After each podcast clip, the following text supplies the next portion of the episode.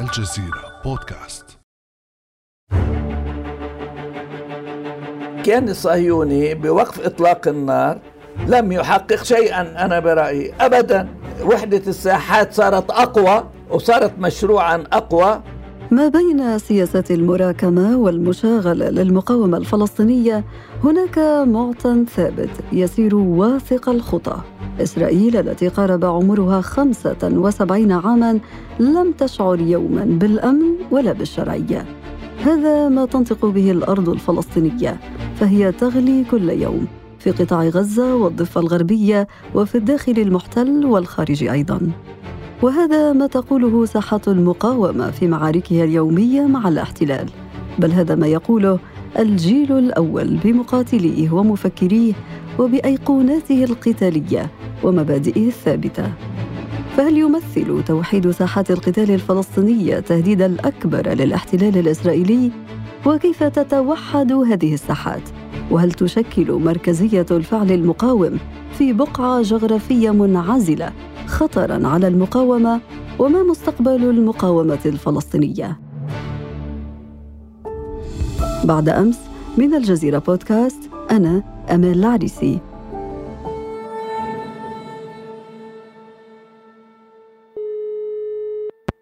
وارحب في هذه الحلقة مجددا بالمفكر والمناضل الفلسطيني الأستاذ منير شفيق.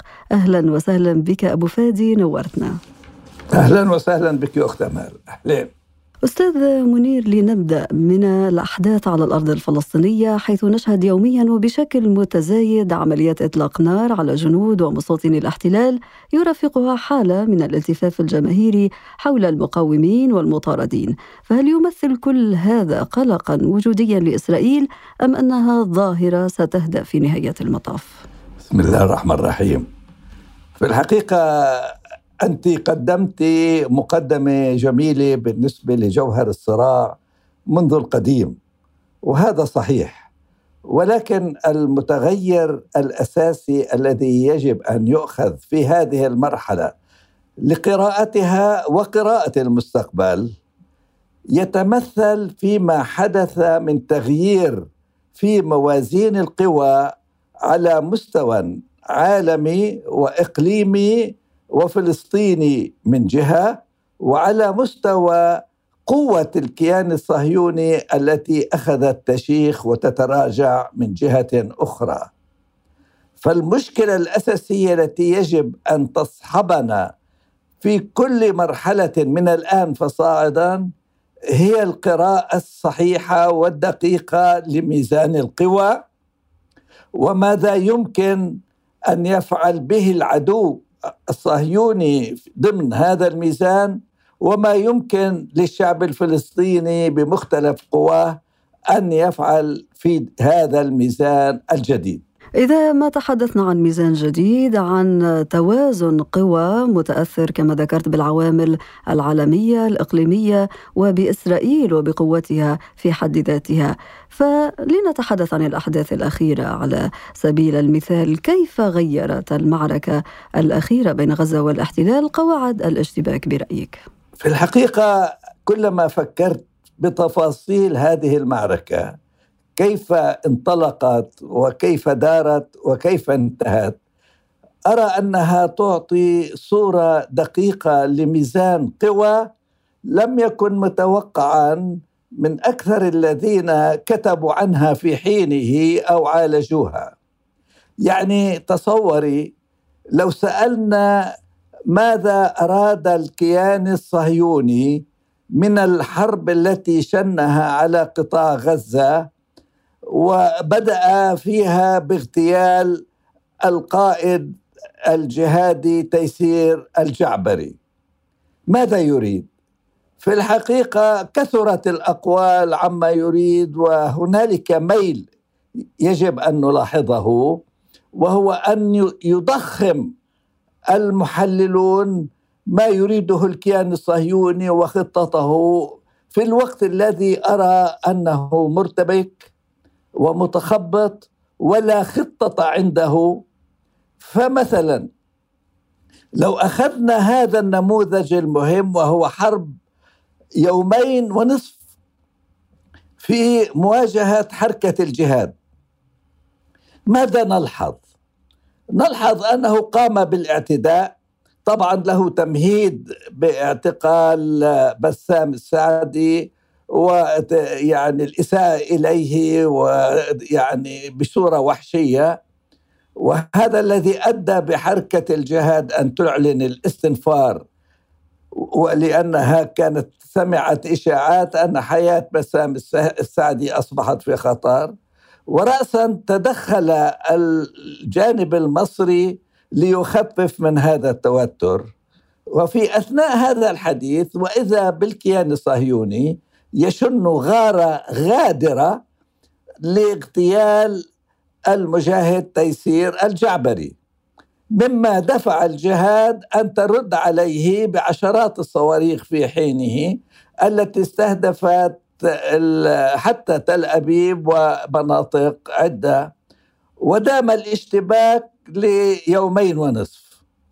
اولا ماذا تحقق له في هذين اليومين والنصف لأن قراءة ما حدث من اتفاق حول وقف إطلاق النار لا نجد الكيان الصهيوني تقدم بطلب واحد أو بشرط واحد لوقف إطلاق النار وافق على وقف إطلاق النار وعلى بحث يعني وقف إطلاق النار منذ أول يوم طيب ماذا تفعل؟ طيب أستاذ منير ما الذي يفسر هذا برأيك؟ بالحقيقة في تفسيرات كثيرة قيلت مثلا أهمها قيل إنه يريد أن يبطل مفعول مرحلة سيف القدس أنه يريد أن يصفي حركة الجهاد ولكن شيئا من هذا لم يحدث لا بالممارسة ولا بنهاية الموضوع. كل ما أفاد منه برأيي أن يائير لبيد رئيس الوزراء أو بني جانس استخدموا استشهاد قائدين عسكريين ليستفيدوا منهما في الانتخابات القادمة. يعني من أجل كما يقال حفنه من الدولارات حفنه من الأصوات. وهذا انحطاط بالنسبة لقيادة تأخذ جيشها إلى الحرب من أجل أن تحقق يعني دعاية لها انتخابية. أما على الأرض فلا تغ... فلم يتغير شيء ميزان القوى لم تشترط شيئا على حركة الجهاد بل أعطت فرصة لحركة الجهاد أن تصبح أقوى وأكثر قدرة عندما تواجه الكيان الصهيوني بهذه الطريقة وتصبح الحرب بين الكيان الصهيوني بين قوسين يعني بعظمة قواته قواته العسكرية أمام محاربة الجهاد. بينما حماس وجدت نفسها قادرة عن عدم التدخل ومشاهدة المنهج. طبعا البعض حاول استغلال ذلك مخطئا إنه حماس يعني كان يجب أن تتدخل.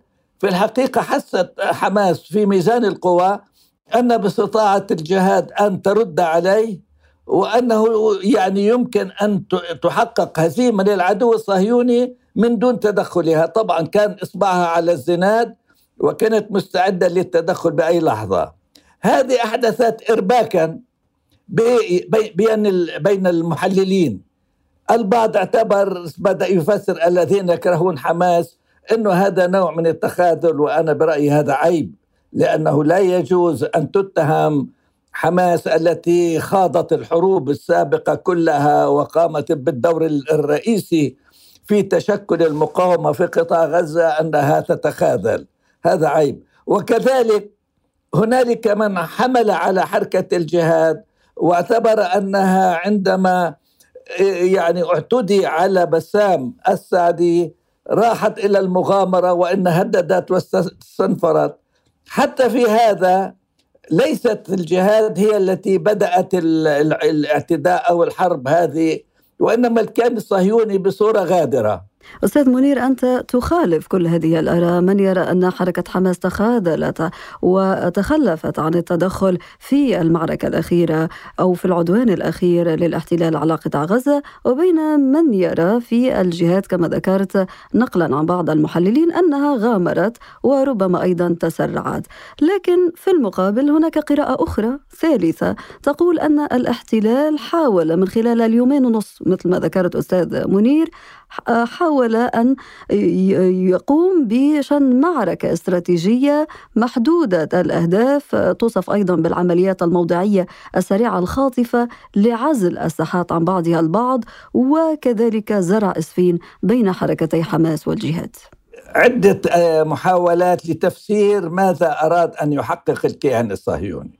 وأنا بقول معظم هذه التفسيرات تبرع من عندنا في وضع خطة له جهنمية سوف يطبقها. لكن تعالوا خلينا أول شيء ننسى كل هذه التحليلات ونقف أمام الوقائع التي حدثت فعلا. الكيان الصهيوني بدأ هذا العدوان اغتال اثنين من القادة العسكريين ثم قبل بوقف إطلاق النار من أول يوم إنه يناقش حول آه، آه، وقف إطلاق النار ولم يضع شرطا واحدا. يعني رجعت الأمور إلى ما قبل الحرب هذه. بل بالعكس حاول المفاوض الذي قام مع المصريين من جانب الجهاد أن يستخلص من المفاوض المصري إطلاق سراح كل من بسام السعدي وخليل عواودي الذي دام إضرابه 150 يوما. طيب اذا في الواقع الفعلي ما أنا أدعي إنه ما كان للعدو أي خطة من هذا الهجوم لم يبقى بين يديه سوى ما حقق من اغتيال.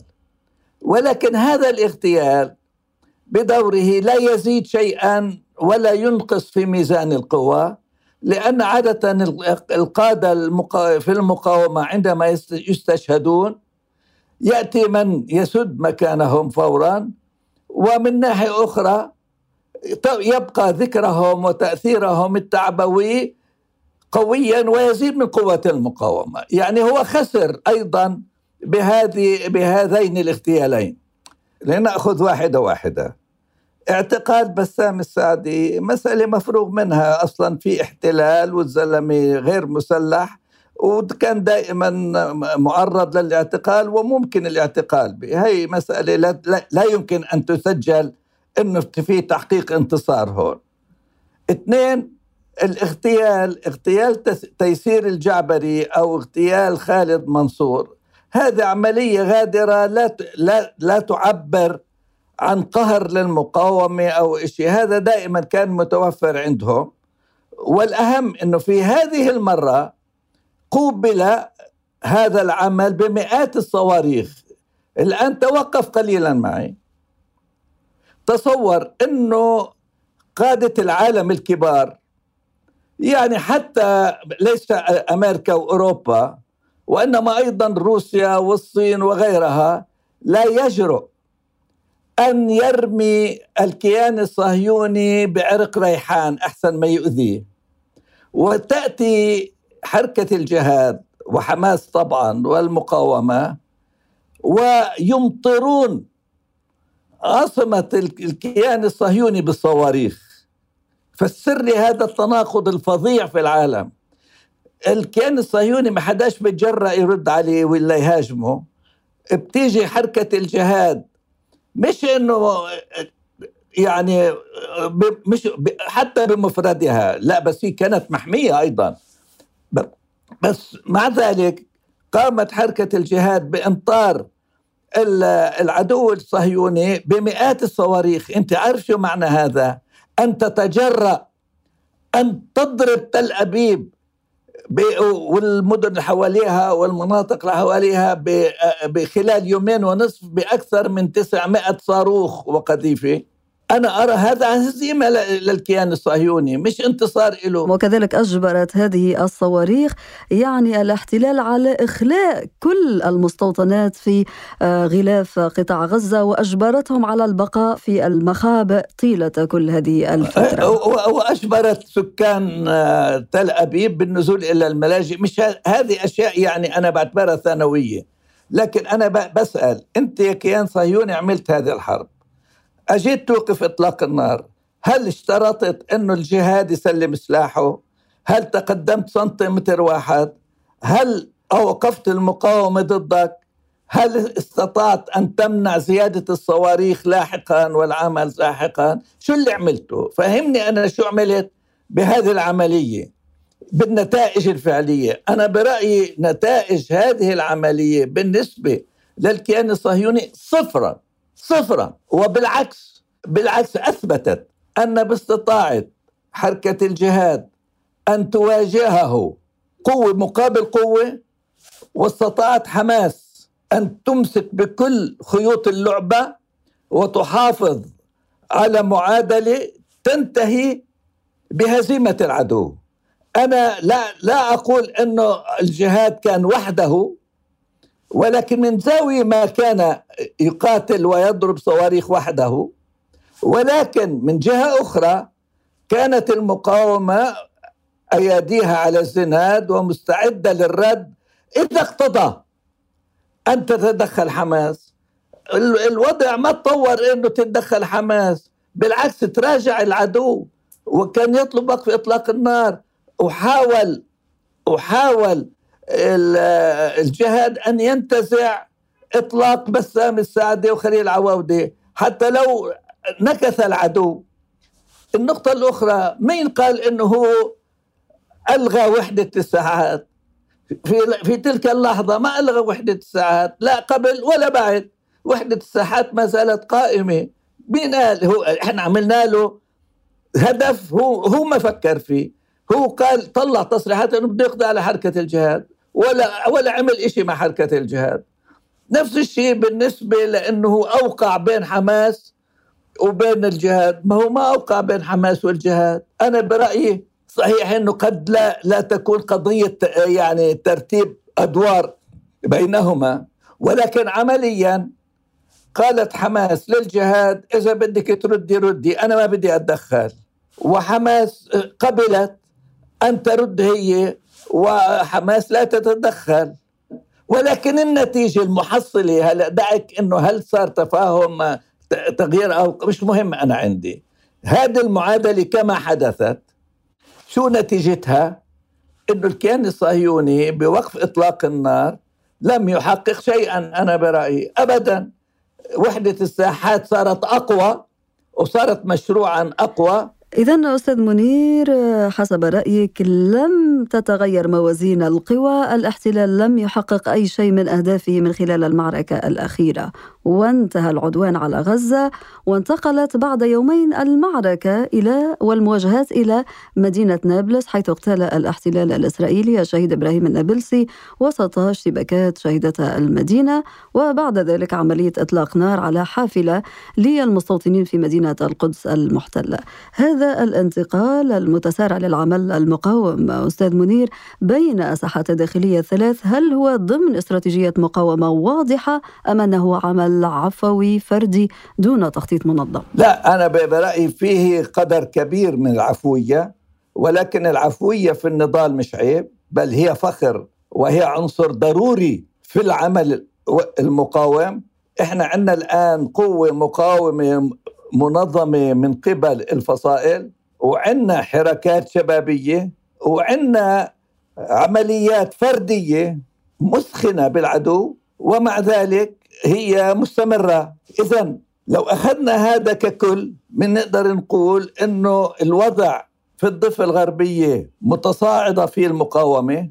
مش ضروري يكون في هناك قائد أعلى بحرك هذا كأنه بدق على البيانو أو بيعمل أوركسترا.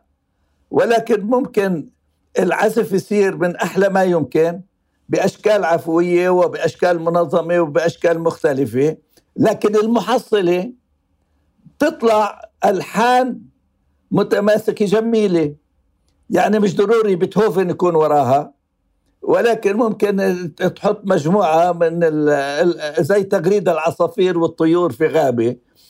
إنه ما فيش عندهم مايسترو بس بالمحصلة طالع أصوات جميلة متعددة. أستاذ منير هذه الألحان الجميلة وهذا العزف كما ذكرت أنه ليس بالضرورة أن يكون متناسقا. لنكن واقعين قليلا. أستاذ منير هل برأيك هذه الألحان هذه العمليات الفردية العفوية قادرة على أنها آه، تصنع التحرر من الاستعمار في ظل الانقسام الفلسطيني وعدم وجود استراتيجية واضحة وشاملة تدعم المقاومة. لا هي الآن ما بتعني هاي أنه راح أنت الآن تكتسح الكيان الصهيوني وتعملي انتصار نهائي. أنت لازلت الآن في مواقع العدو الصهيوني مسيطر وانت عم بتحاول الآن تستنزفيه وتقوميه وتضعفيه وتهيئ الظروف لمعركة قادمة. أنا بس بسرعة بين قوسين بدي أقول لك، في هنالك آيتان في القرآن، في آية تقول واعتصموا بحبل الله جميعا ولا تفرقوا. وفي آية بتقول وادخلوا من أبواب متفرقة. شوفي الآيتين صحيحات هما متكاملات وكل منهما مناسبة لموازين قوى معينة. عندما يكون الشعب أو القوة مهيئة للهجوم العام أو الجيش بده يعمل هجوم عام بتماسك وبيعتصم ولازم يتحرك كرجل واحد لما بده يعمل الانتصار النهائي. لكن لما يكون الصراع لسه ما زال العدو مسيطر ويمتلك قوة نيران هائلة وتأييد وأنت تقاومي وعمال تتقدمي. ممكن تتعدد الأشكال للمقاومة. هلأ العقل بتمنى إنه هذه تكون منظمة وتحت سيطرة مايسترو لوحده. ولكن مين قال هذا؟ ليش ما نشوف غنى الواقع وتنوعه وعظمته من هذه الناحية؟ مش بالضرورة. هلأ أنا لما باجي بشوف إنه هم في قطاع غزة بوجهوا آه، فصائل منظمة ودقيقة مثل حماس والجهاد. وعندهم غرفة مشتركة وما زالت مستمرة على غير ما يتوهم البعض إنه صار في خلاف بيناتهم. بالمقابل في عنا في الأرض المحتلة بفلسطين في الضفة الغربية وفي القدس وفي ال 48 أيضا قوى مقاومة. هذا بناخذ النموذج تاع الحركات العفوية أو المقاومات الفردية العفوية. أنا مثلا لا أسميها فردية رغم إنه في مظهرها هي لا شك عمليات فردية. ولكن لما بتلاحظي إنه الرأي العام بيستقبلها بترحاب شديد. وامك وابوك أمك وابوك للشهيد بيحتضنوه بطريقة مذهلة من الحماس ومن الدفع باتجاه عمله. بتقدريش تقولي إنه هذا العمل عمل فردي وإنما هذا عمل مستوحى من رأي عام من موقف عام ومدعوم من موقف عام ومحصلته راجعة لموقف عام. لذلك أنا برأيي الإبداع لدى الشاب هي بعفويته أيضا. من ناحية عنده شباب بتنظموا وبيشتغلوا بشكل منظم على المسطرة وبنفس الوقت بيطلع مقاومين من الدرجة الأولى. وبعدين بنفس يخرج مقاومين ما كان متوقع إنه يكونوا مقاومين مثل رعد اللي راح على دوزنكوف أو مثل ضياء في بني براك أو أو البقاعين في بئر سبع. كل هدول الشباب يعني عملوا اعمال مهمة جدا خارج لكن هدول جزء من من خلينا نقول مجموع المقاومة. يعني بمعنى آخر نتحدث عن الجماهير التي تدعم المقاومة نتيجة الزيادة في هذا الرصيد للمقاومة وبالتالي نتساءل هنا عن إمكانية إيجاد استراتيجية تمزج ما بين العمل المقاوم المسلح آه، الاستراتيجية التي تتبعها حماس عبر المراكمة لأدوات المقاومة أو الاستراتيجية الثانية التي تتبعها الجهاد عبر خيار المشاغلة المستمرة. تمام تمام. أنا برأيي النضالات العفوية هي أساس كل النظريات الثورية. قبلها ما كانش في منها. حتى قصة الانتفاضة قصة العصيان المدني العام حتى بالعلم العسكري في كثير من التكتيكات وحتى الاستراتيجيات في العلم العسكري. آه، تنشأ من مبادرة بسيطة بيقوم فيها ضباط صغار أو جنود. يعني تصوري بديش أعقد الأمور أنا بس أنا مثلا بقول لك آه، استراتيجية بليتزكريغ اللي صارت في الحرب العالمية الثانية.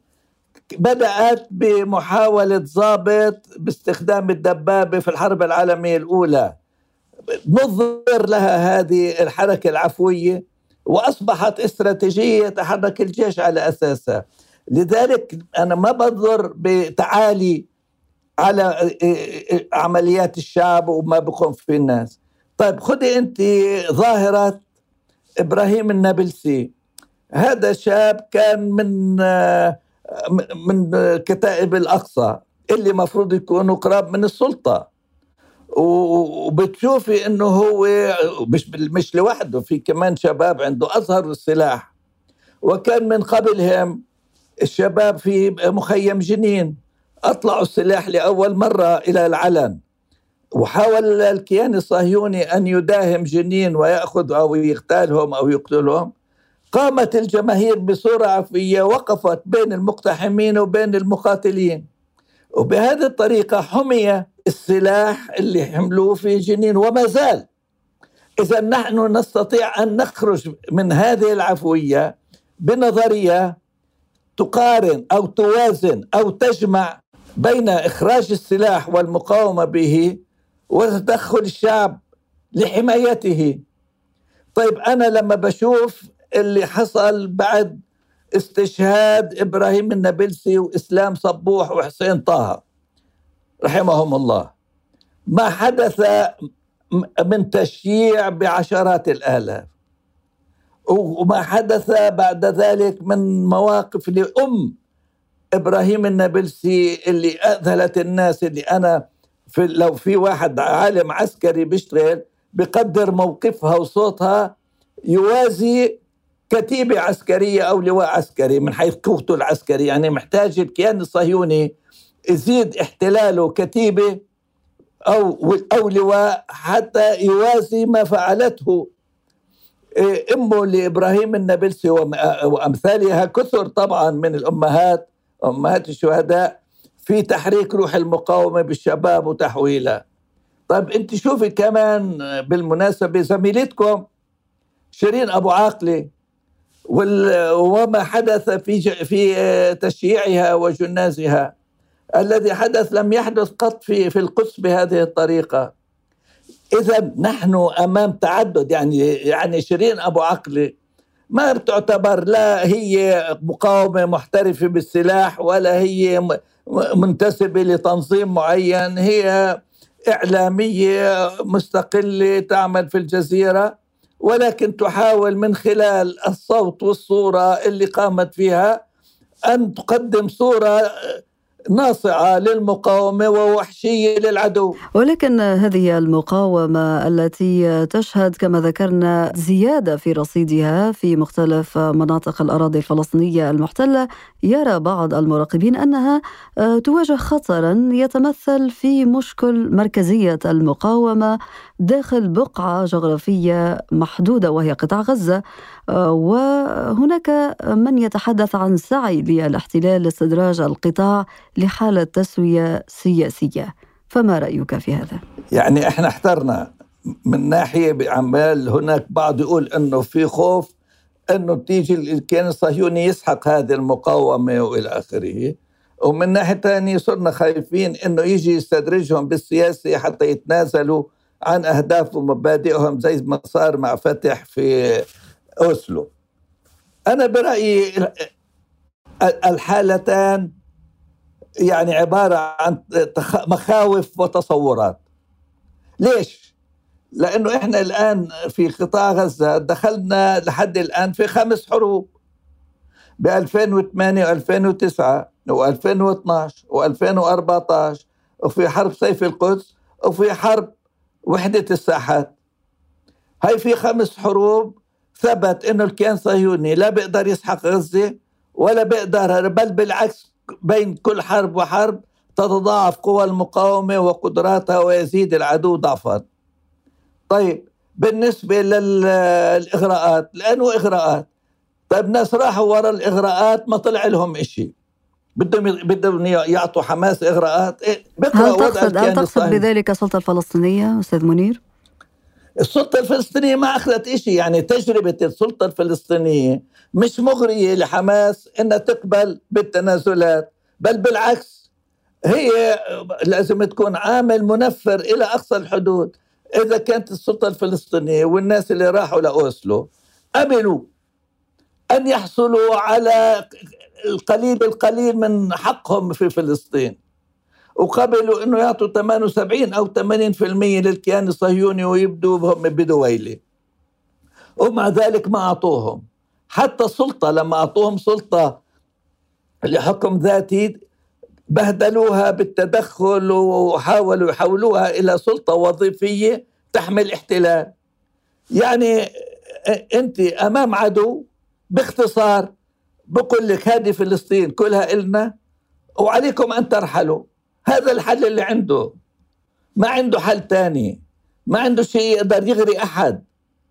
يا بخوفه إذا هذه ما مشي حالها إغراءات ما عنده. كذاب يعني. إذا حكى أو تدخلوا الأمريكان أو الأوروبيين أو غيرهم بتقديم إغراءات لا يملكون القدرة على تحقيق أي إغراء. فإحنا نحن الآن في وضع ممتاز في الوضع الفلسطيني.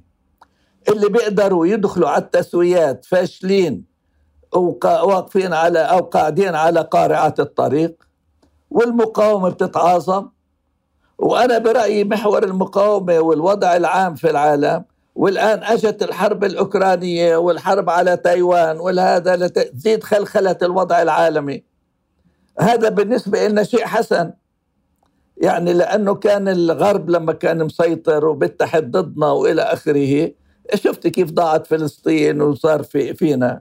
الآن هذا الاهتزاز في الوضع العالمي بيسمح لقوى صغيرة أن تتحرك حتى لدول صغيرة أن تلعب أدوار سياسية كبيرة. فإحنا إذا في وضع بالنسبة للمراحل السابقة وضع جيد جدا. لذلك أنا بقول مرحلتنا هاي في موازين القوى الجديدة لازم نعرفها حتى نعرف كيف نتصور. في ظل هذا السياق الفلسطيني الذي وصفته بالممتاز أستاذ منير وهذا السياق الدولي المتغير كيف ترى مستقبل السلطة الفلسطينية في الفترة التي ستلي رحيل الرئيس الفلسطيني محمود عباس؟ السلطة الفلسطينية الآن فشلت سياسيا والعدو خيب آمالها وحولها إلى ما لا يمكن أن يستمر ويحتمل.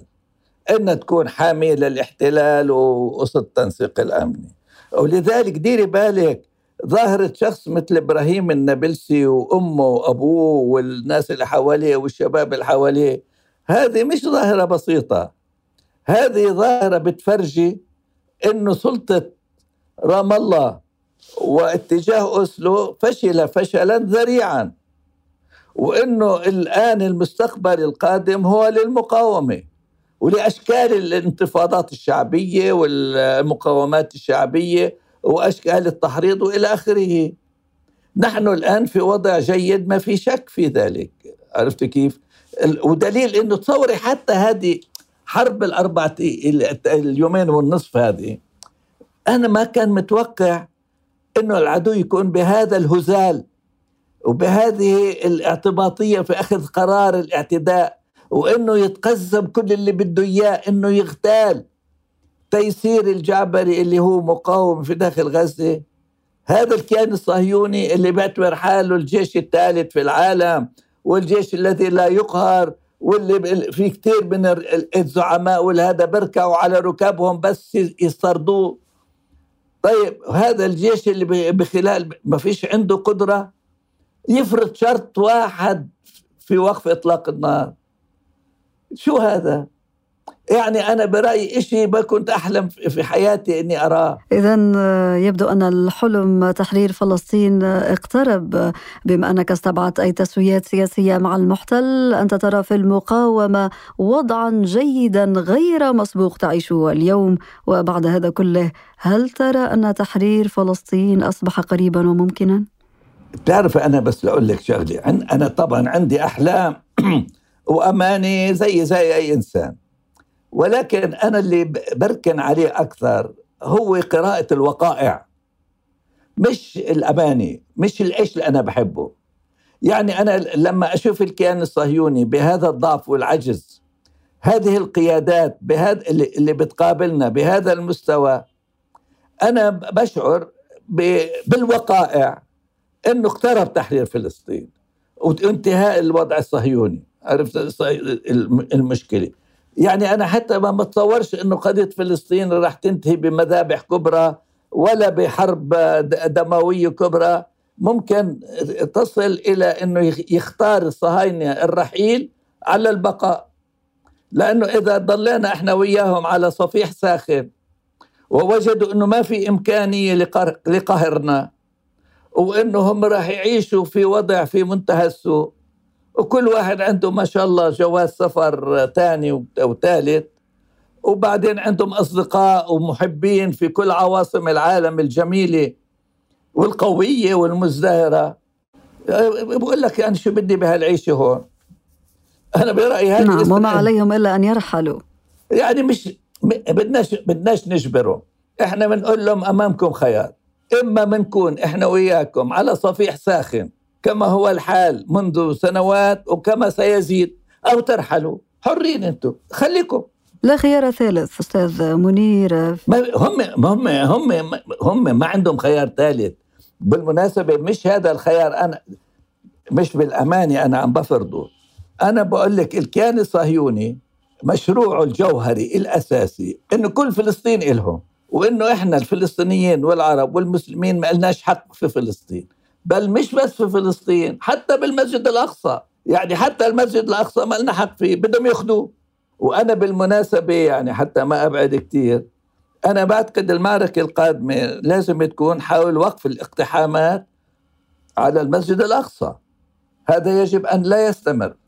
لا تسمح فيه المقاومة ولا يجب أن يسمح به لا عربيا ولا اسلاميا ولا دولي وهذا ما يعكسه شعار وحدة الساحات وحدة الأرض والمقدسات. لا هو مش مش ظاهرة الوحدة بحد ذاتها وإنما هذه الوحدة هي عم بتترجم مقاومة عم بتقوم في كل الساحات في آن واحد.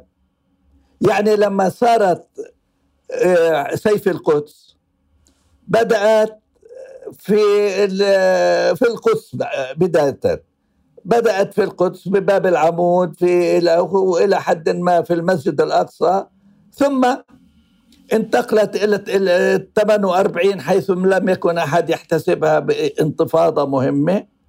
ثم إلى الضفه الغربية فتوحد الشعب الفلسطيني وتوحدت الساحات في لحظة واحدة. واللي فرضها مش التنظير. وإنما النضال والمقاومة المشتركة. هلأ من هذه التجربة صار هنالك تنظير بضرورة عمل نوع من التنسيق لوحدة الساحات وهذا التنسيق مش بالضرورة بين قيادات. يعني ما حداش بيقدر ينسق مع ظاهرة المقاومة اللي عمال يقوم فيها الشباب اللي بيتحركوا بشكل فردي. ولكن واقعيا هؤلاء يفرضون وحدة الساحة. يعني أنت الكيان الصهيوني بتهاجم غزة بيطلع لك إبراهيم النابلسي وقبله كان في ثلاث شباب ومعه كمان كمان شابين وبتروحوا بتضربوا إبراهيم النابلسي. عم تطلع لكم أمه وبتطلع لكم المظاهرة بعشرات الآلاف. وشباب كلهم ما شاء الله تشوفيهم بدهم بدهم الثأر نفس الشيء آه، آه، آه، جنين. هم أجوا عملوا عملوا عمليات دهم وقتال ومش عارف إيش طلعت لهم ظاهرة جنين المذهلة. طيب يعني بمعنى آخر بعد كل هذا وإذا بالقدس شو اللي صار؟ تفاجئوا بالكارلو بالكارلو طلع لهم حامل كارلو وحامل لهم مسدس. يعني يعني شغلة ما تفكري مسألة بسيطة.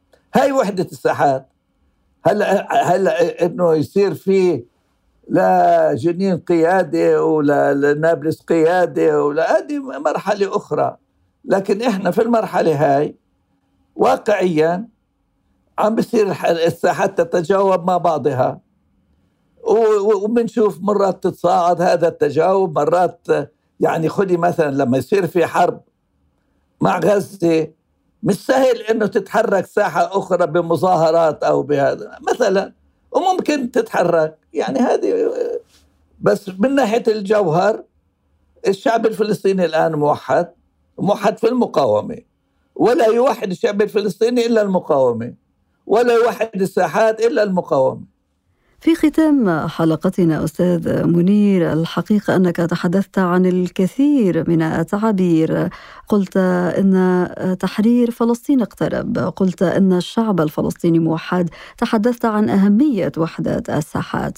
فما هي رسالتك اليوم إلى هذا الجيل الملهم الجيل الجديد الثائر؟ يعني الحقيقة أنا إذا بتلاحظي لما صارت هاي العملية كثير من الكتاب صاروا بدهم يأسسوا على المقاومة. إنه مش لازم تعملوا هيك لازم تهدوا. كذا أنت تتذكر ب 29 الشهر الماضي خمس يوم ما أجت هاي آه، مسيرة الأعلام.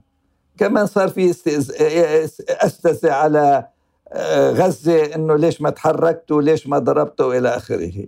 أنا شخصيا بصراحة ضعيف أمام كل واحد بيحمل بندقية أو بيطلق رصاصة أو بقاوم ضد العدو.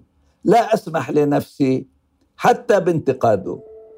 هلا وإذا بدي أنتقده واضطريت بكون حنين كثير. يعني مش تفكري إنه سهل. وهدول اللي أجوا لما أجوا هجموا حماس لما ما تدخلت لما صارت الحرب الأخيرة وقالوا هذه تخاذل أنا شعرت وحدا كأنه بيطعني إنه ليش يا أخوي أنت كمثقف عم تكتب قاعد تعطينا دروس إنه لازم تتدخل ولا مش لازم تتدخل؟ واللي هي أبو التدخل. والى 15 سنة متدخلة بالسلاح هاي عيب شوي. عرفت كيف؟ فأنا الحقيقة بتقولي لي كيف عم بنظر لهذه المقاومة؟ لا أستطيع إلا أن أنحني أمامها وأقبل الأرض تحت نعالكم. هذا هو الموقف. نعم المفكر والمناضل الفلسطيني الأستاذ منير شفيق شكرا جزيلا لك. الله يحييك شكرا الله يخليكم. كان هذا بعد أمس.